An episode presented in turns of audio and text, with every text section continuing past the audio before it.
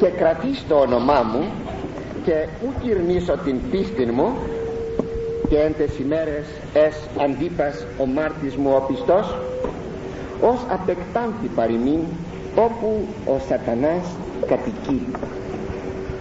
Συνεχίζει αγαπητοί μου ο Κύριος την επιστολή του προς τον επίσκοπο της Περγάμου και του λέγει ότι εσύ κρατείς το όνομά μου υψηλά και δεν ειρνήθεις την πίστη μου ιδιαίτερα δέκατα τις ημέρες του προκατόχου σου του επισκόπου Αντίπα του Μάρτη μου του πιστού που εφωνεύθη στην πόλη σας όπου κατοικεί ο σατανάς.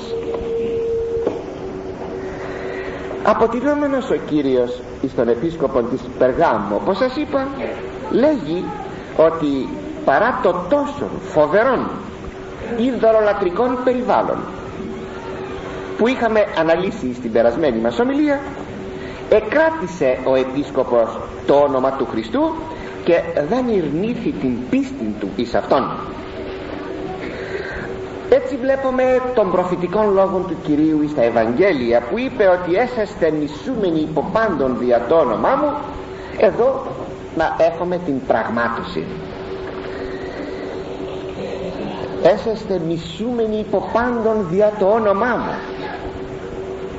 Ίσως η απορία γιατί θα πρέπει οι πιστοί να είναι μισούμενοι υπό πάντων ακριβώς γιατί πιστεύουν στον Χριστό.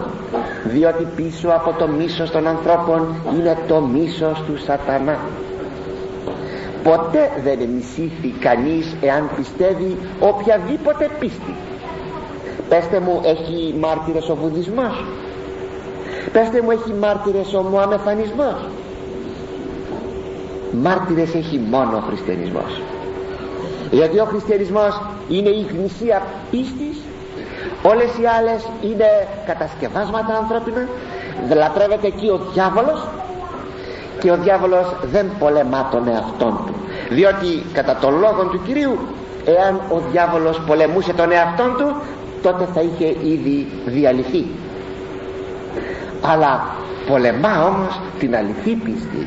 Πολεμά την πίστη του Χριστού γι' αυτό το λόγο σπείρει το μίσος εις τις καρδιές των ανθρώπων που στρέφονται εναντίον της, των χριστιανών.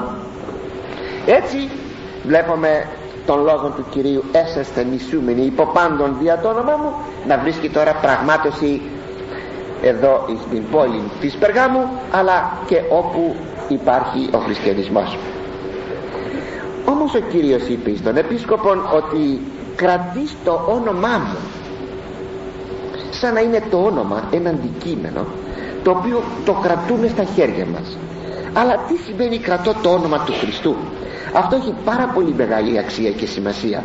Κρατώ το όνομα του Χριστού. Σημαίνει δεν το απέρριψα δεν το ρίξα χάμω για να ποδοπατηθεί να περιφρονηθεί κρατώ λοιπόν το όνομα του Χριστού σημαίνει κρατώ την πίστη εις τον Χριστό και την ζωή που λέγει ο Χριστός. Δηλαδή με άλλα λόγια έχω κρατώ το όνομα του Χριστού σημαίνει κρατώ την Ορθοδοξία και την Ορθοπραξία. Μάλιστα στην εποχή μας όλος ιδιαίτερα στην εποχή μας που τα πάντα καταπατούνται και η πίστη και η χριστιανική ζωή είναι μεγάλη υπόθεση να μπορεί κανείς να κρατά το όνομα του Χριστού υψηλά.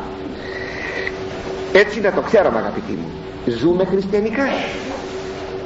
Πιστεύαμε στον Χριστό. Σημαίνει κρατούμε το όνομα του Χριστού ψηλά βέβαια το ότι εκάτει το όνομα ο επίσκοπος του Χριστού υψηλά αυτό είναι το αναγνώρισμα του προκατόχου του του Αντίπα.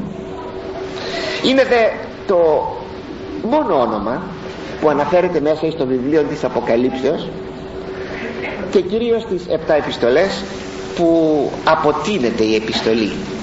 Λέγει στον επίσκοπο στον άγγελον της πόλεως α ή β αλλά όνομα είναι το μόνο που αναφέρεται το μοναδικό.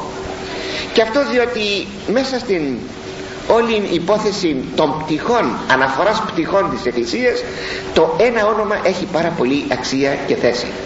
Ωστόσο ο προκάτοχος του παραλήπτου της επιστολής που ήταν ο Αντίπας αυτός είχε κρατήσει το όνομα του Χριστού υψηλά.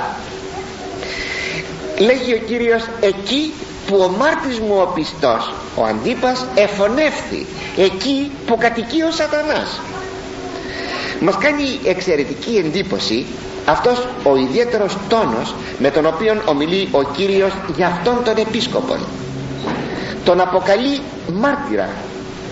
Τίτλος ο οποίος ήδη ανεφέρθη σε αυτόν τον Κύριον στο προηγούμενο κεφάλαιο το είχαμε δει όταν ο ίδιος λέγει για τον εαυτόν του ότι είναι ο μάρτης ο πιστός και αληθινός. Αυτό αναφέρεται και στο τρίτο κεφάλαιο παράγραφος 14 αλλά και στο προηγούμενο. Εγώ είμαι ο μάρτης ο πιστός. Και στο τρίτο κεφάλαιο ο αληθινός. Ακόμη στον χαρακτηρισμό ότι ο Αντίπας είναι μάρτης του Χριστού προστίθεται και εκείνο το μου ο μάρτης μου που δείχνει μια τρυφερότητα δείχνει μια αγάπη και μια αναγνώριση προσοικειώσεως του Αντίπα προς τον Χριστόν δια του μαρτυρίου. Είναι μεγάλο κεφάλαιο αγαπητοί μου όπως βλέπετε το μαρτύριο δια των Χριστών είναι μια θαυμασία προσοικείωσης με τον μεγάλο μάρτυρα των Χριστών ακόμη προστίθεται στον τιμητικών τίτλων ο μάρτης μου και ακόμη κάτι. Πιστός. Ο μάρτης μου ο πιστός. Έτσι έχουμε μία πληρεστέρα απόδοση του τίτλου που έχει ο Χριστός για τον εαυτόν του να τον αποδίδει στον αντίπα. Θα σας κάνει εντύπωση αυτό. Εμένα μου κάνει εντύπωση ότι οι ιδιώματα τα οποία έχει ο Χριστός ως Υιός ανθρώπου τα αποδίδει εις εκείνους που τον αγαπούν και πεθαίνουν για αυτόν. Είναι λοιπόν ο Αντίπας ο μάρτης του ο πιστός. Αλλά ποιος είναι αυτός ο θαυμάσιος μάρτης ο πιστός κατά την μαρτυρία του Κυρίου; Αυτός ο Αντίπας. Ή το επίσκοπος της Περγάμου ή το πρώτος επίσκοπος της Περγάμου όπως σας είπα που κατά την παράδοση οι λατρευόμενοι δαίμονες κατά την ανάλυση που κάναμε την περασμένη φορά οι λατρεύοντες τα είδωλα και συνεπώς οι λατρεύοντες των, τους δαίμονες όταν ο Άγιος Αντίπας ήλεγξε τους δαίμονες ενώπιον των ειδόλων οι δαίμονες άρχισαν να βρίζουν να διαμαρτύρονται μπροστά φωνές που έβγαιναν μέσα από τα αγάλματα μπροστά εις τους ειδωλολάτρες. Και έλεγαν διαμαρτυρώμενοι οι δαίμονες ότι θα φύγουν από την πόλη της Περγάμου διότι ο Αντίπας τους διώχνει. Όταν το άκουσαν αυτό οι ειδωλολάτρε κάτι το οποίο έχει γίνει σε πολλούς Αγίους αγαπητοί μου και σας εξήγησα την περασμένη φορά πως οι δαίμονες που φωλιάζουν στα, στα είδωλα είναι εκείνοι που λατρεύονται και που διαμαρτύρονται όταν μπροστά του σταθεί ένας Άγιος του Θεού. Τότε άρπαξαν τον Άγιον Αντίπα οι ειδωλολάτροι και τον έριξαν μέσα σε ένα χάλκινο εκμαγείο ενός βοδιού. Δηλαδή ένα ας πούμε άγαλμα ενός βοδιού κούφιο μέσα άνοιξαν έριξαν μέσα τον Άγιον και έβαλαν φωτιά από κάτω και τον έκαψαν μέσα εις αυτό το χάλκινο βόδι των Άγιων Αντίπα. Έτσι είναι μάρτης και η Εκκλησία μας τον τιμά στις 11 Απριλίου και μαρτύρησε επί Δομετιανού το 83 μετά Χριστό.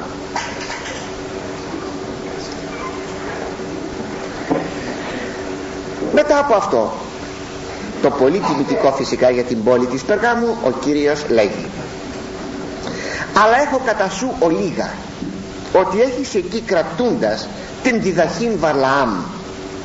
Ως ε, δίδασκε τον Βαλάκ βαλή σκάνδαλον ενώπιον των ιών Ισραήλ και φαγήν ειδωλόθητα και πορνεύσε.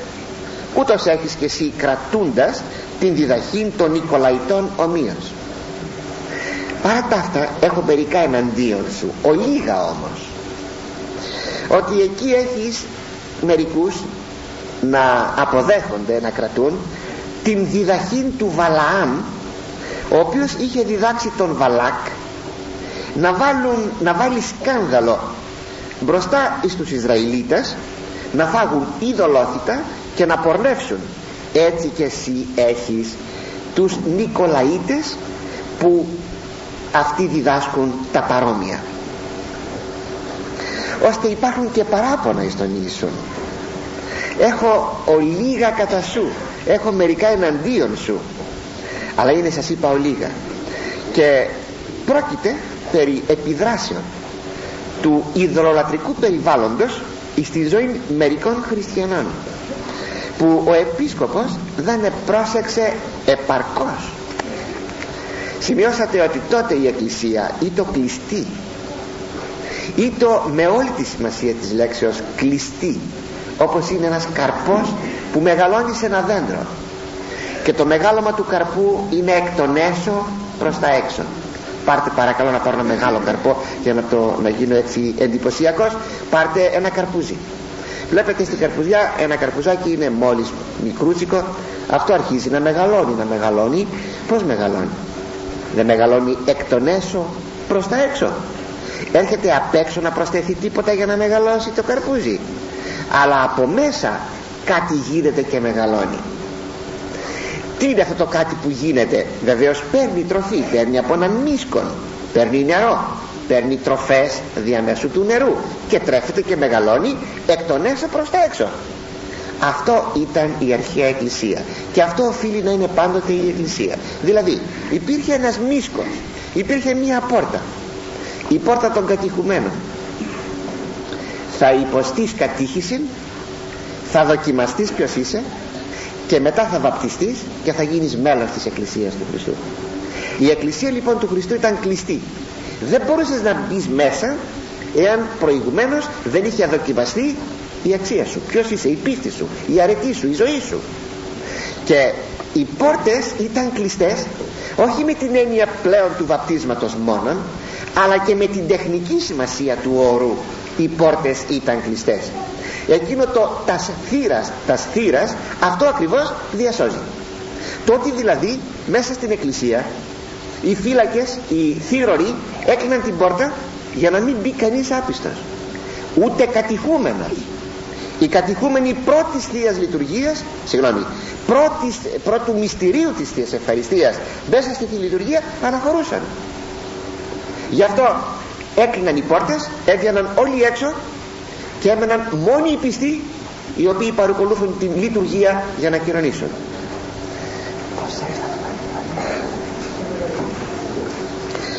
έτσι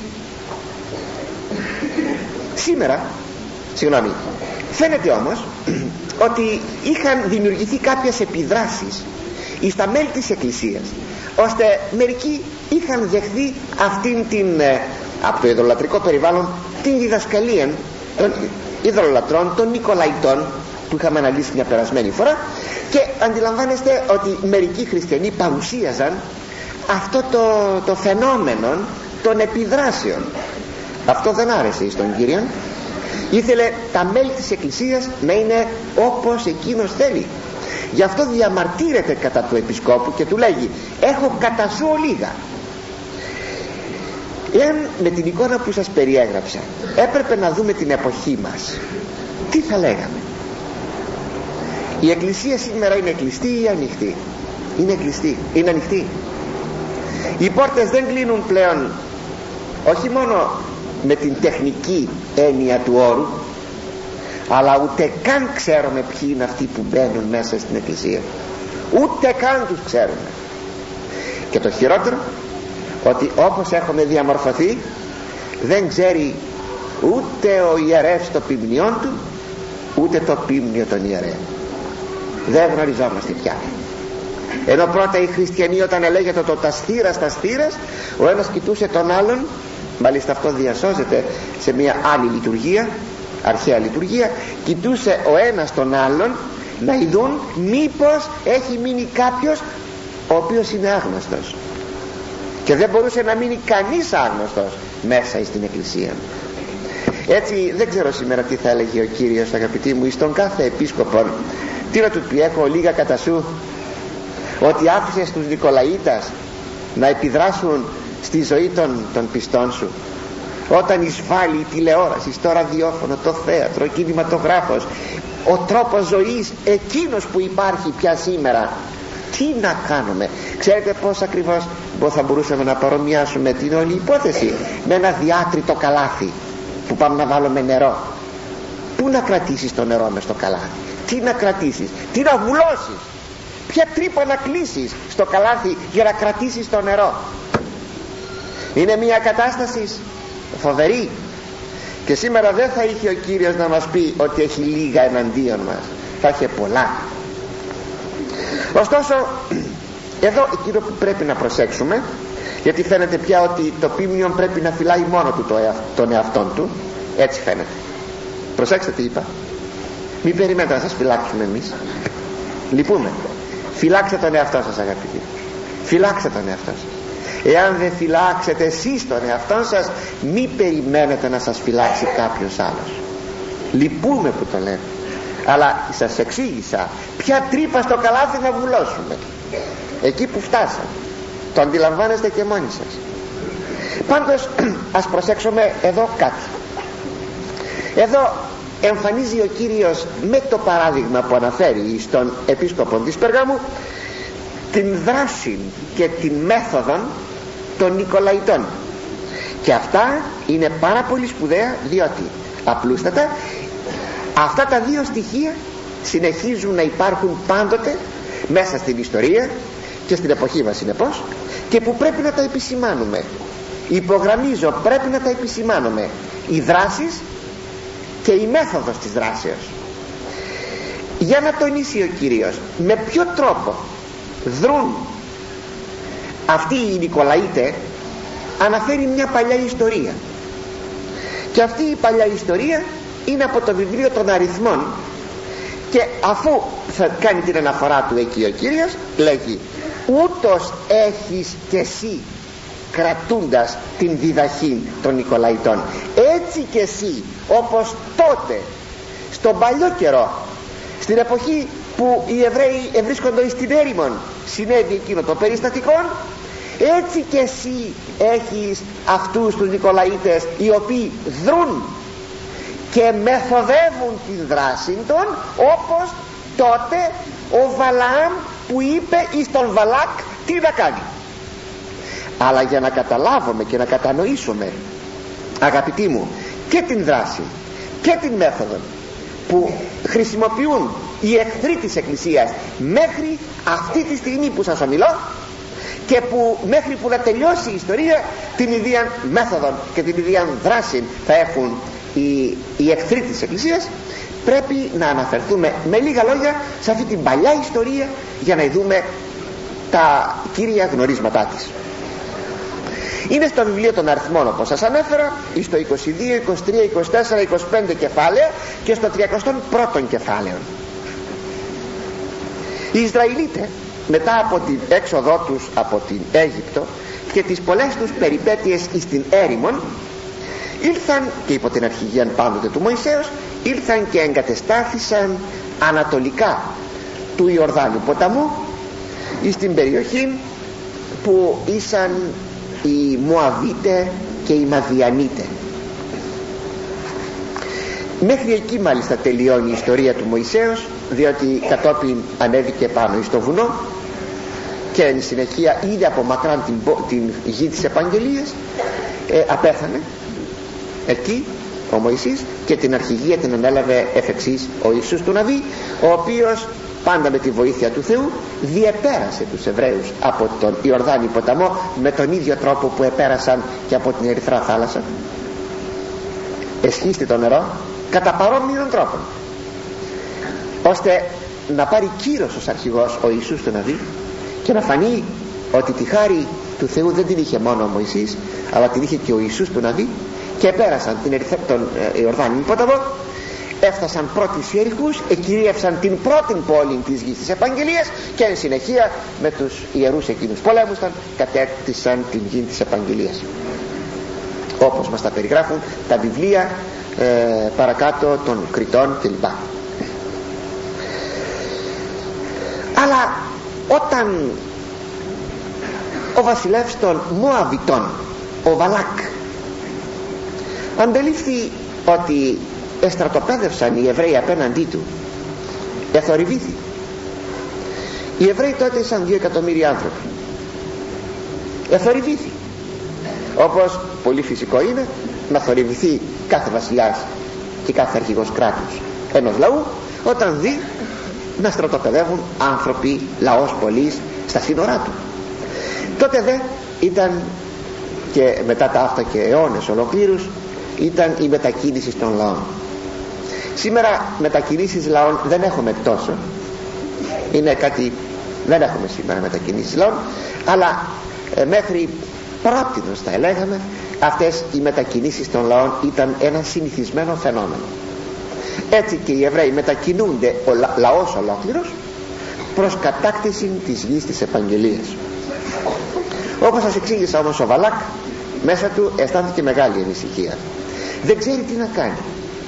Τότε καλεί την γερουσία των Μωαβιτών αλλά και την γερουσία των Μαδιανιτών σε κοινή σύναξη να αποφασίσουν περί του πρακτέου. Και απεφασίστη να μετακαλέσουν έναν ονομαστόν μάγων που κατοικούσε στη Μεσοποταμία αρκετά μακριά δηλαδή που τον έλεγαν αυτόν Βαλαάμ ελπίζοντας ότι αν τον τον είχαν κοντά τους αυτός ο μάγος θα κατηράτω τους Ισραηλίτες και οι Ισραηλίτες θα απεδεκατίζοντο δεν ξέρω τι τρόπο εις την έρημον και έτσι θα εγλίτωναν οι Μωαβίτες και οι Μαδιανίτες. Πράγματι έστειλαν μια αντιπροσωπεία στην γη στην Μεσοποταμία με πολλά δώρα και είπαν στον Βαλάμ ότι ο μισθός σου θα είναι πλούσιος. Ο βασιλιάς μας θα, θα, θα σε αμύψει πλούσιο πάροχο. Σε θέλει να έρθεις να καταραστείς ένα λαό ο οποίος ενεφανίστη στα σύνορά μας. Λέγει ο Βαλάμ καλά μείνετε απόψε εδώ και θα σας απαντήσω αύριο τη νύχτα εμφανίζεται ο Κύριος. Ο Κύριος του Ισραήλ ο Κύριος, ο Θεός. Και του λέγει γιατί ήρθαν αυτοί να σε πάρουν από εδώ; Δεν θα φύγεις θα μείνεις εδώ δεν θα πας μαζί τους το πρωί τους λέγει λυπούμε πάρα πολύ δεν θα μπορέσω να έρθω όλο το βίο του βασιλέως να μου δώσετε εγώ δεν θα μπορέσω να έρθω. Έφυγαν αυτοί άπρακτοι. Εστιαναχωρήθη ο Βαλά και στέλνει άλλη αντιπροσωπεία επισημότερα πρόσωπα πάλι με δώρα πολλά. Ο Βαλάμ πάλι τους είπε μείνετε και θα ερωτήσω ο Θεός τους λέγει, του λέγει επειδή ήρθαν πήγαινε. Αλλά πρόσεξε θα πεις αυτό που θα σου βάλω εγώ στο στόμα. Να μην πολύ πράγμονο επειδή είναι μια ιστορία που αναφέρεται σε πέντε κεφάλαια και είναι πολύ μεγάλη ιστορία ο Βαλάμ αφού ξεκινάει στο δρόμο και το γαϊδουράκι του σταματά και εκεί διαμαρτύρεται και το χτυπά και είναι άγγελος που το εμποδίζει και λοιπά και λοιπά τα παρατρέχω όλα αυτά και έρχεται ο Βαλάμ, ο Βαλάμ στην γη Μωάβ. Εχάρηκε ο Βαλάκ που τον είδε τον Βαλάμ και του λέγει έλα τώρα εδώ να σου δείξω τους Ισραηλίτες τον ανέβασε σε ένα ψηλό εκεί βουνό λέει, τους βλέπεις στρατοπεδευμένους. Αυτούς θέλω να μου τους καταραστείς. Θέλω να αποδεκατιστούν. Θέλω να εξαφανιστούν από τα μάτια μου καλά του λέγει ο Βαλάμ φέρε μου επτά βόδια και επτά πρόβατα. Και κάνει επτά βωμούς. Και θυσίασέ τα. Και πρόσεξε. Αυτό που θα μου βάλεις στο στόμα μου ο Θεός αυτό θα σου απαντήσω. Πρόσεξε τι σου είπα.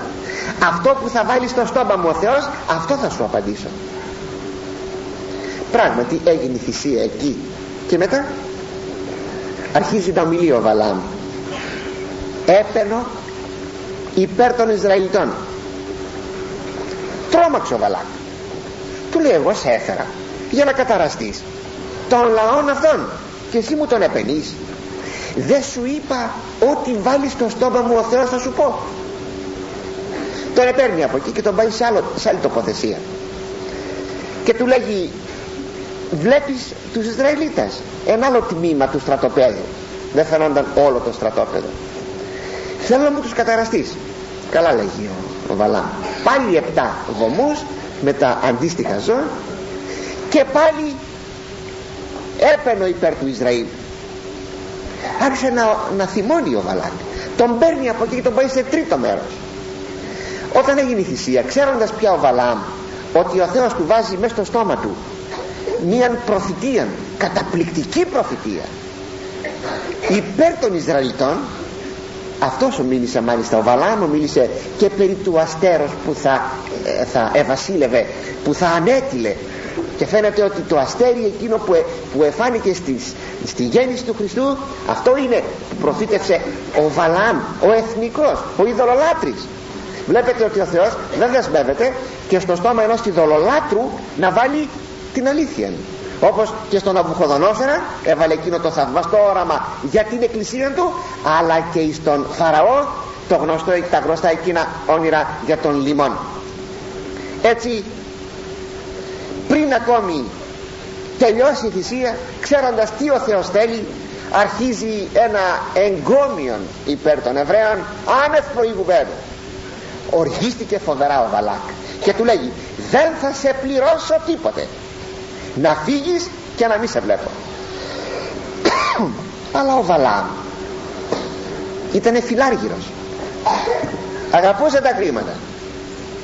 Και σκέφτηκε ότι δεν μπορούσε με να ενεργήσει διαφορετικά αφού ο Θεός του έβαζε στο στόμα του αυτών των λόγων και μάλιστα είχε εκείνη την περιπέτεια στο δρόμο που το γαϊδουράκι του δεν προχωρούσε και όταν το χτυπούσε γύρισε το κεφάλι του το υποζύγιο και φώναξε τι με χτυπάς; Με ανθρωπίνη φωνή τρόμαξε ο Βαλάμ. Και τότε γυρίζει και βλέπει έναν άγγελο μπροστά με ένα σπαθί. Εγώ λέγει εμποδίζω το ζώο σου γιατί επήγαινε με τους άλλους μαζί που έπρεπε να μην πάει με τους άλλους μαζί την αντιπροσωπεία. Και εκεί τον σταματάει ο άγγελος. Ας είναι το θέμα είναι ότι δεν μπορούσε να πει κάτι διαφορετικό. Αισθάνε το φόβο αλλά ως υδρολάτρης που ήταν είχε φτωχή αντίληψη περί του Θεού. Ίσως να νόμιζε ότι ο Θεός εκεί ακούει αλλά εδώ δεν ακούει. Γι' αυτό ο Κύριος άμα απεκάλυψε το όνομά του στον Μωυσέ και είπε εγώ είμαι ο Κύριος ο Κύριος των πάντων. Που σημαίνει ότι δεν υπάρχει άλλος Θεός όπου και να είμαι όπου και να βρίσκομαι εγώ είμαι ο Κύριος.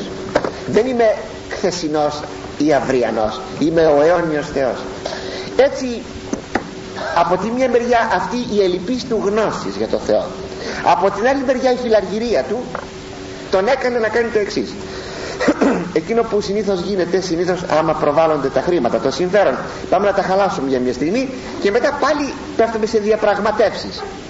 Και λέγει στον Βαλάκ εγώ δεν μπορούσα να σου πω τίποτα διαφορετικό από εκείνο το οποίο μου έβαλε αυτό στο στόμα αλλά πρόσεξε όμως τώρα κάτι να σου πω. Θα σου το πω στα αυτή τώρα αυτό θα σου πω μια συμβουλή. Τι να κάνεις που να νικήσεις τους Εβραίους. Και ποια είναι αυτή η συμβουλή; Άκουσε θα προσπαθήσεις να παρασύρεις τους Εβραίους σε δύο πράγματα. Να λατρεύσουν όχι το Θεό το δικό τους αλλά το Θεό το δικό σου. Και τότε ο Θεός τους θα οργιστεί. Και το δεύτερο να πέσουν στην πορνεία που ο Θεός τους δεν θέλει η, ο λαός του να πέφτει στην πορνεία. Δύο λοιπόν πράγματα σου συνιστώ.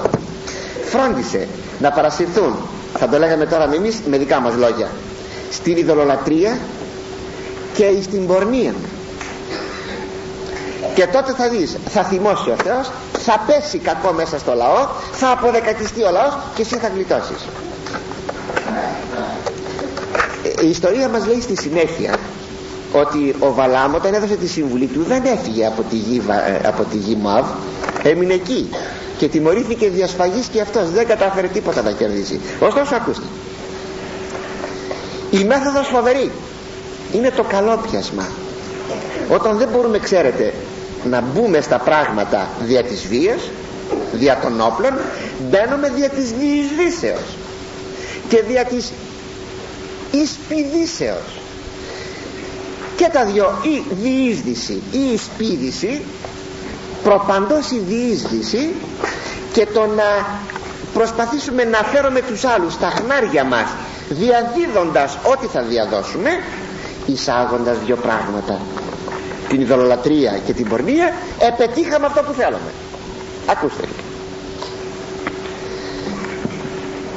Κάνουν μια γιορτή προς τιμήν του, του Βελφεγόρ και δηλαδή του Θεού του δικού των Βελφεγόρ και καλούν τους Εβραίους να παραστούν στη γιορτή.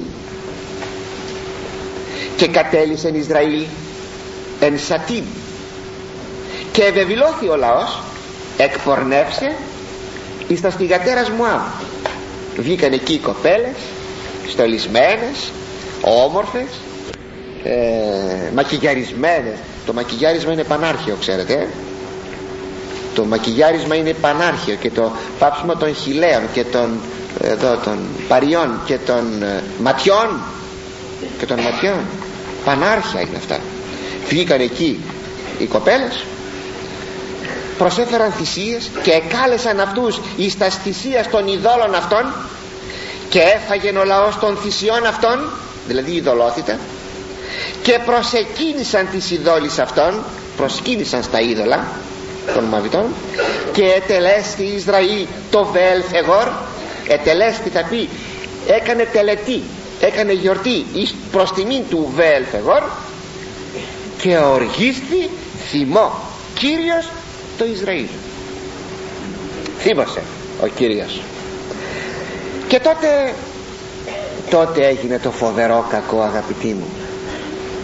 Τότε έδωσε εντολή ο Μωυσής κατόπιν εντολής του Θεού να σφαγούν όλοι εκείνοι που πήγαν και επόρνευσαν και, και προσέφεραν θυσίες εις, τα είδωλα. Και μάλιστα είπε ο Μωυσής μη λυπηθείτε αν αυτός είναι ο πατέρας σας ο αδελφός σας ή ο γιος σας και έπεσε σφαγή μέσα στο στρατόπεδο και εφωνεύτησαν την ημέρα εκείνη 24.000 άνθρωποι. Και ο θυμός του Θεού με τι εσταμάτησε; Όταν ο Φινέας ε, σε μια προκλητική περίπτωση επενέβη δυναμικά. Δηλαδή ένας Ισραηλίτης άρχοντας με μια Μουαβίτισσα γυναίκα κατά προκλητικών τρόπων την έβαλε στο στρατόπεδο ενώπιον των οφθαλμών των Εβραίων και την πήγε στη σκηνή του να αμαρτήσει και τότε άναψε από ιερά αγανάκτηση ο Φινές πήρε ένα δόρυ και πήγε μέσα εις το αντίσκηνο και τους εκάρθωσε και τους δυο επάνω στη γη με το δόρυ και τότε λέγει εθεωρήθηκε η πράξη αυτή αρετή ενώπιον του Θεού και έπαψε η οργή του Θεού εναντίον των Εβραίων. Είχε δίκιο λοιπόν ο Βαλάμ όταν έδωσε την, την ε, υπόδειξη αυτή και την συμβουλή στον Βαλάκ βάλ να αμαρτήσουν και θα ειδείς ότι ο Θεός θα θυμώσει μαζί τους λοιπόν λέει τώρα ο Κύριος στην Αποκάλυψη στην επιστολή που στέλνει στον επίσκοπο της Περγάμου ξέρεις τι έκανε τότε ο Βαλάμ που συνεβούλευσε τον Βαλάκ; Να φάγουν ειδωλόθητα να προσφέρουν θυσίες στους θεούς τους ψεύτικους τα είδωλα και να πορνεύσουν. Το ίδιο πράγμα κάνουν τώρα οι Νικολαίτες μέσα στην εκκλησία σου. Το ίδιο πράγμα.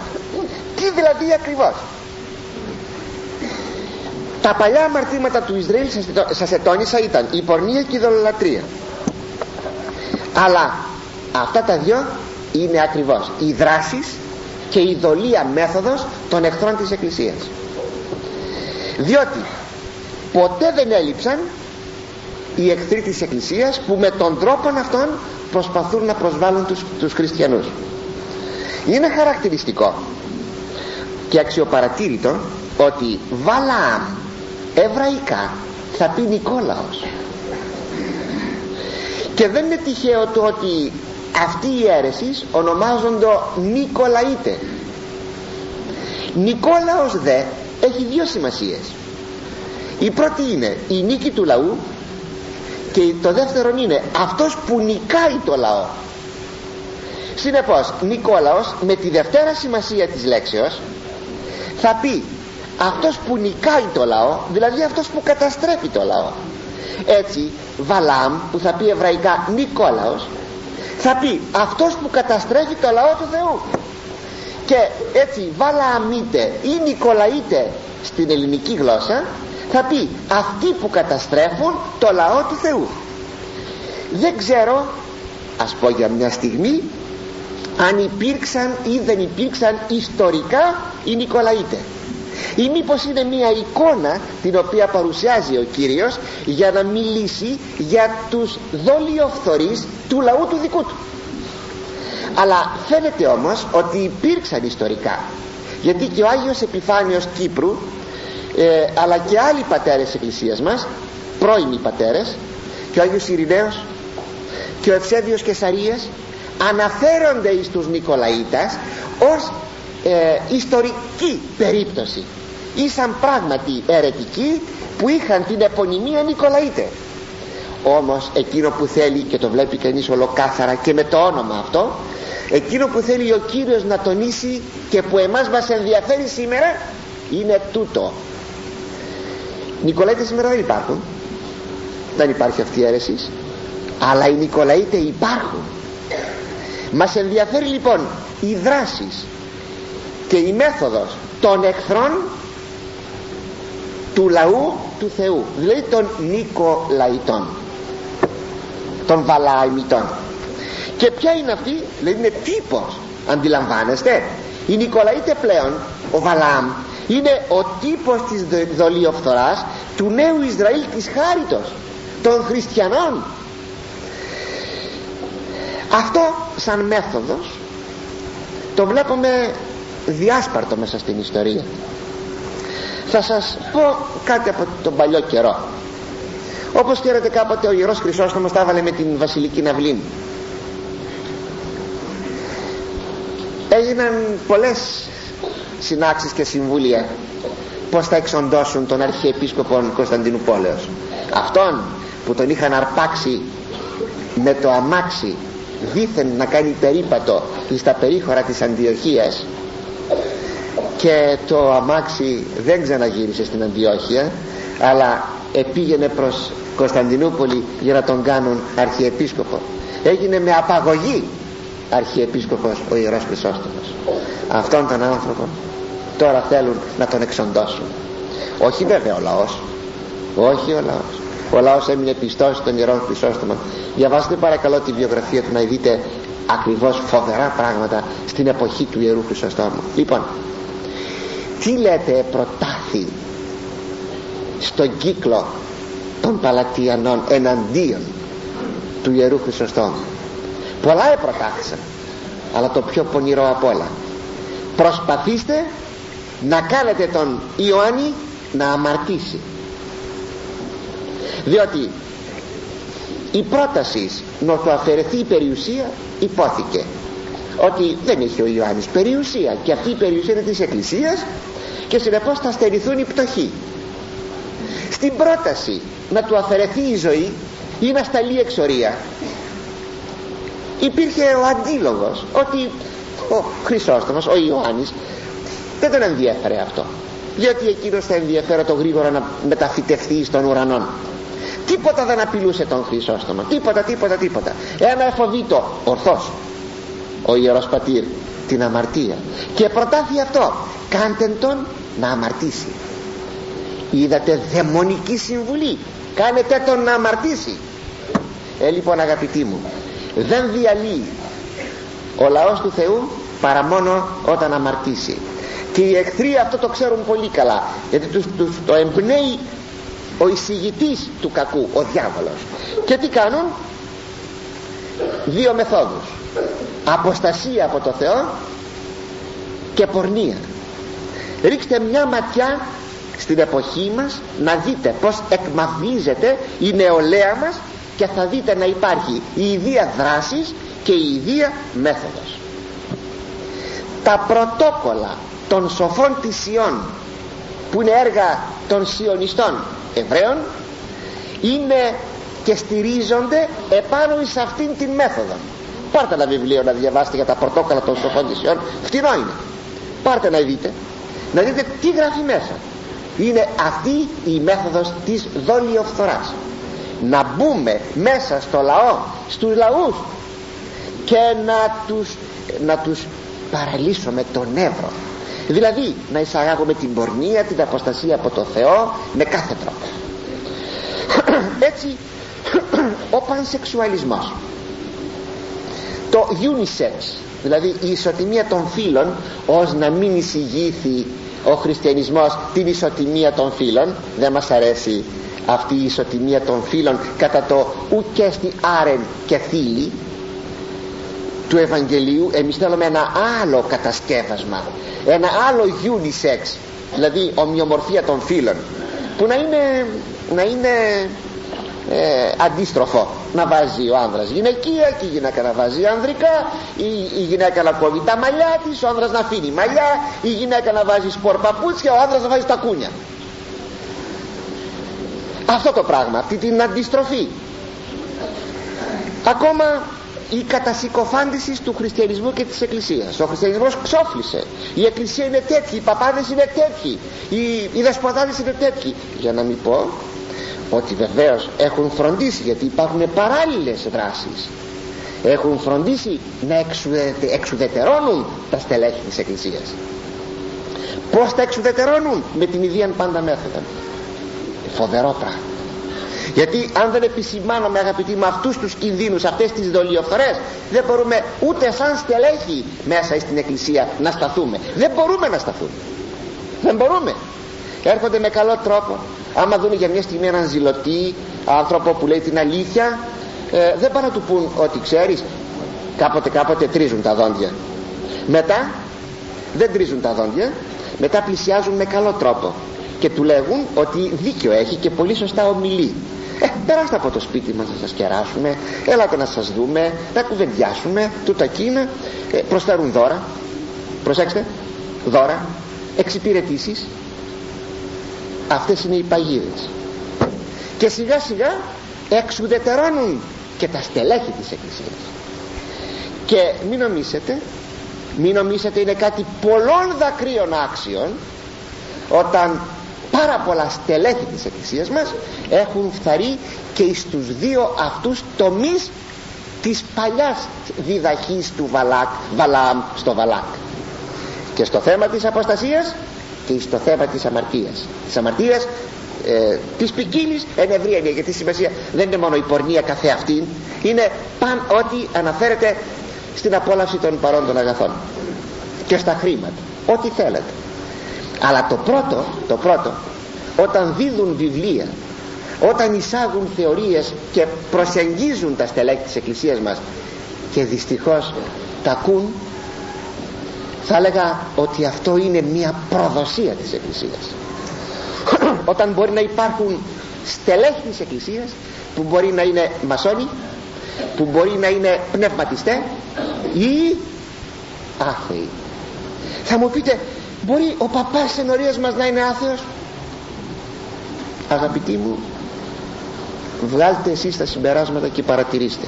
Γι' αυτό σας έλεγα προηγουμένως εάν εσείς δεν φροντίσετε να σώσετε τον εαυτό σας.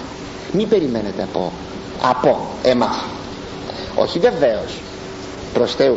Όχι βεβαίως ότι κάθε στέλεχος της Εκκλησίας είναι και διαφθαρμένος άνθρωπος και πουλημένος και προδότης. Να φυλάξει ο Θεός αλλά υπάρχουν όμως αρκετοί. Υπάρχουν αρκετοί. Ήδη γνωρίζομαι από τους 8.000 ιερείς χίλιοι χίλιοι είναι κατά μίαν μαρτυρίων χίλιοι δεν πιστεύουν στον Θεό. Δεν πιστεύουν στον Θεό. Δεν πιστεύουν ούτε σε αυτό το μυστήριο της Θείας Ευχαριστίας τίποτα δεν πιστεύουν. Τίποτα δεν πιστεύουν. Τίποτα. Λυπούμε που το λέω.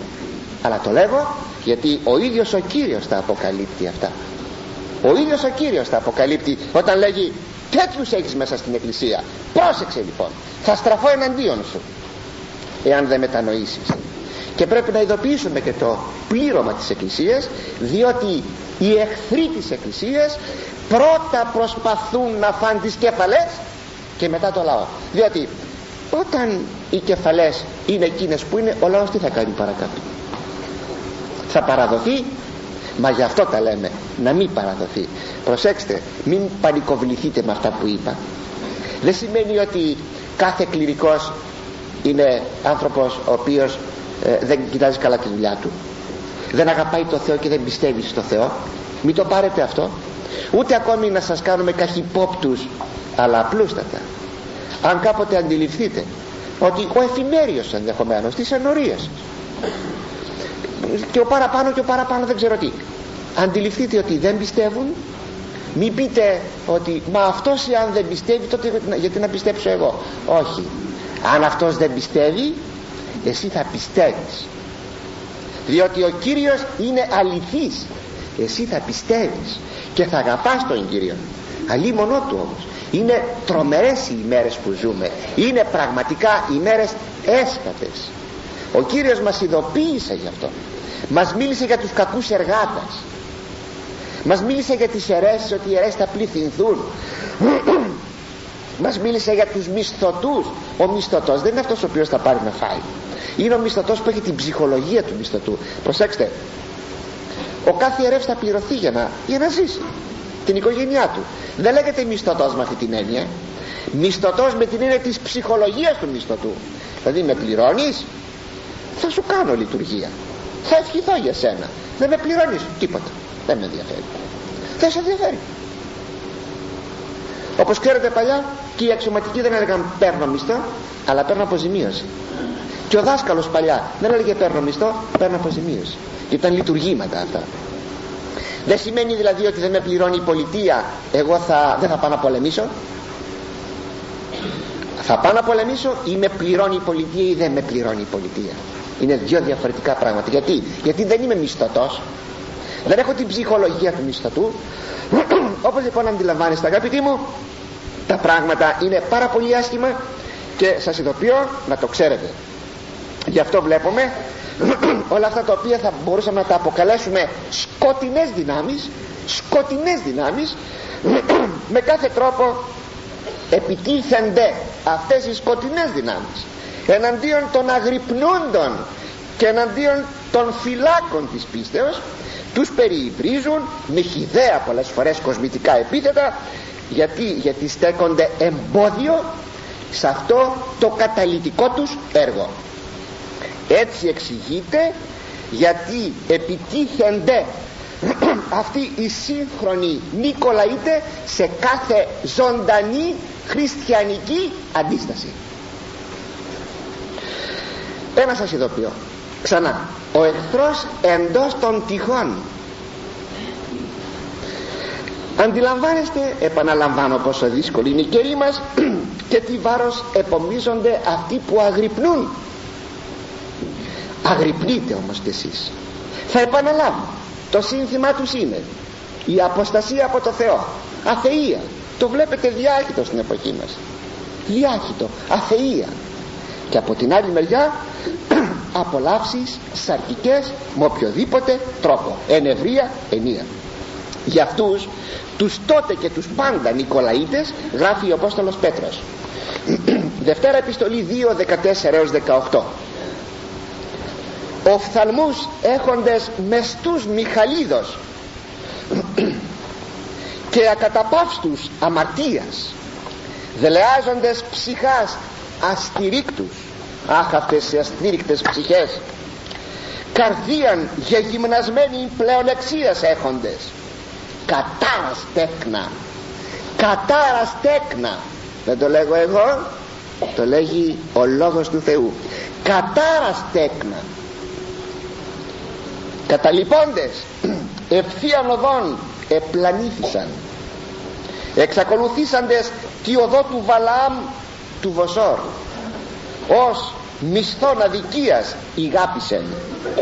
Ούτε εσύ εις ο ζώφος εις τους οποίους ο ζώφος τους σκότους της κολάσεως εις αιώνα τετήρητε έτσι μιλάει αγαπητοί μου για τους Νικολαίτας όλων των, ε, όλων των εποχών και όλων των αιώνων ο Λόγος του Θεού.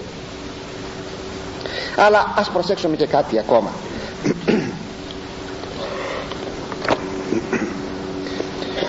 αυτή την παρατήρηση που κάνει ο επίσκοπος ε, συγγνώμη, ο Κύριος στον επίσκοπο της Περγάμου όταν του λέγει ότι ο Βαλάμ εδίδαξε τον Βαλάκ Βαλίν σκάνδαλων ενώπιον των ιών Ισραήλ. Έχουμε το φαινόμενο του σκανδάλου. Όπως ξέρετε το σκάνδαλο δεν είναι τίποτε άλλο. Όπως ο Κύριος μίλησε στα Ευαγγέλια παρά το σκόνταμα εις την πίστη εις το όνομα του Ιησού Χριστού και εις την ηθική. Για την πρώτη περίπτωση της πίστεως ο Κύριος είπε το εξής. Ως δαν σκανδαλίσει ένα των μικρών τούτων των πιστευόντων εις εμέ συμφέρει αυτό είναι να κρεμαστεί μήλος ονικός εις τον τράχυλον αυτού και καταποντιστεί εν το πελάγι της θαλάσσης. Αν κάποιος σκανδαλίσει έναν από αυτούς τους μικρούς στην ηλικία και στην ε, θα λέγαμε κοσμική προβολή τους απλούς ανθρώπους. Στο όνομά μου το σκανδαλίσει δηλαδή πει ότι κάθισε και πιστεύει στο Χριστό. Τι είναι ο Ιησούς; Τον συμφέρει. Τον συμφέρει. Η τιμωρία του είναι μικρότερη. Να πάει να αυτοκτονήσει να βάλει μια μιλόπετρα στο λαιμό του και να πάει να πέσει μέσα στη θάλασσα να φουντάρει η αμαρτία του ως αυτόχειρος είναι μικροτέρα παρότι αν πει στον άλλον να μην πιστεύει στο όνομά μου. Σήμερα αυτός ο σκανδαλισμός είναι ευρύτατος. Υπάρχουν διδάσκαλοι ευτυχώς όχι όλοι. Υπάρχουν διδάσκαλοι και καθηγητές ευτυχώς όχι όλοι που λέγουν κάτσε και πιστεύει στο Χριστό υπάρχουν και γονείς που το λέγουν στα παιδιά τους αυτό. Και ολόκληρη η κοινωνία το λέγει αυτό με τα έντυπά της με κάθε τρόπο και με τα μέσα ενημερώσεως με κάθε τρόπο και καλυμμένον και απροκάλυπτον κάθεστε και πιστεύεστε πιστεύετε εις τον Ιησούν Χριστό. Ναι για αυτούς τι αρμόζει το είπε ο Κύριος. Όσο για τη δευτέρα περίπτωση ο ίδιος ο Κύριος είπε στη συνέχεια ουέ το κόσμο από των σκανδάλων αλίμονος στον κόσμο από τα σκάνδαλα ποια σκάνδαλα; Ηθικής φύσεως τώρα. Όταν εσύ βγαίνεις μισόγυμνος άνθρωπος και σκανδαλίζεις τους άλλους τις αστήρικτες όπως μας είπε ο Απόστολος Πέτρος γιατί μιλάει εδώ σε θέματα ειδικά ηθικής με τη στενή σημασία της λέξεως.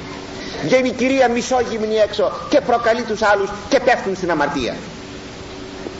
Λέγει αλίμονο εις τον κόσμο από τα σκάνδαλα πάντως είναι αξιοπαρατήρητο θα επαναλάβω ότι ο Βαλάκ χρησιμοποίησε κατά την συμβουλή του Βαλάμ και τα δύο είδη. Και το θέμα της πίστεως και το θέμα της ηθικής. Δηλαδή αυτά τα δυο τα οποία σήμερα όπως σας ανέφερα αυθονούν στην εποχή μας.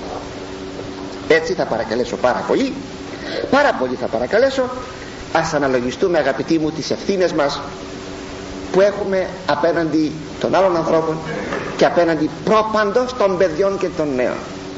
Και οι γονείς και οι εκπαιδευτικοί και εμείς οι κληρικοί και η πολιτεία και η εγγένη κοινωνία.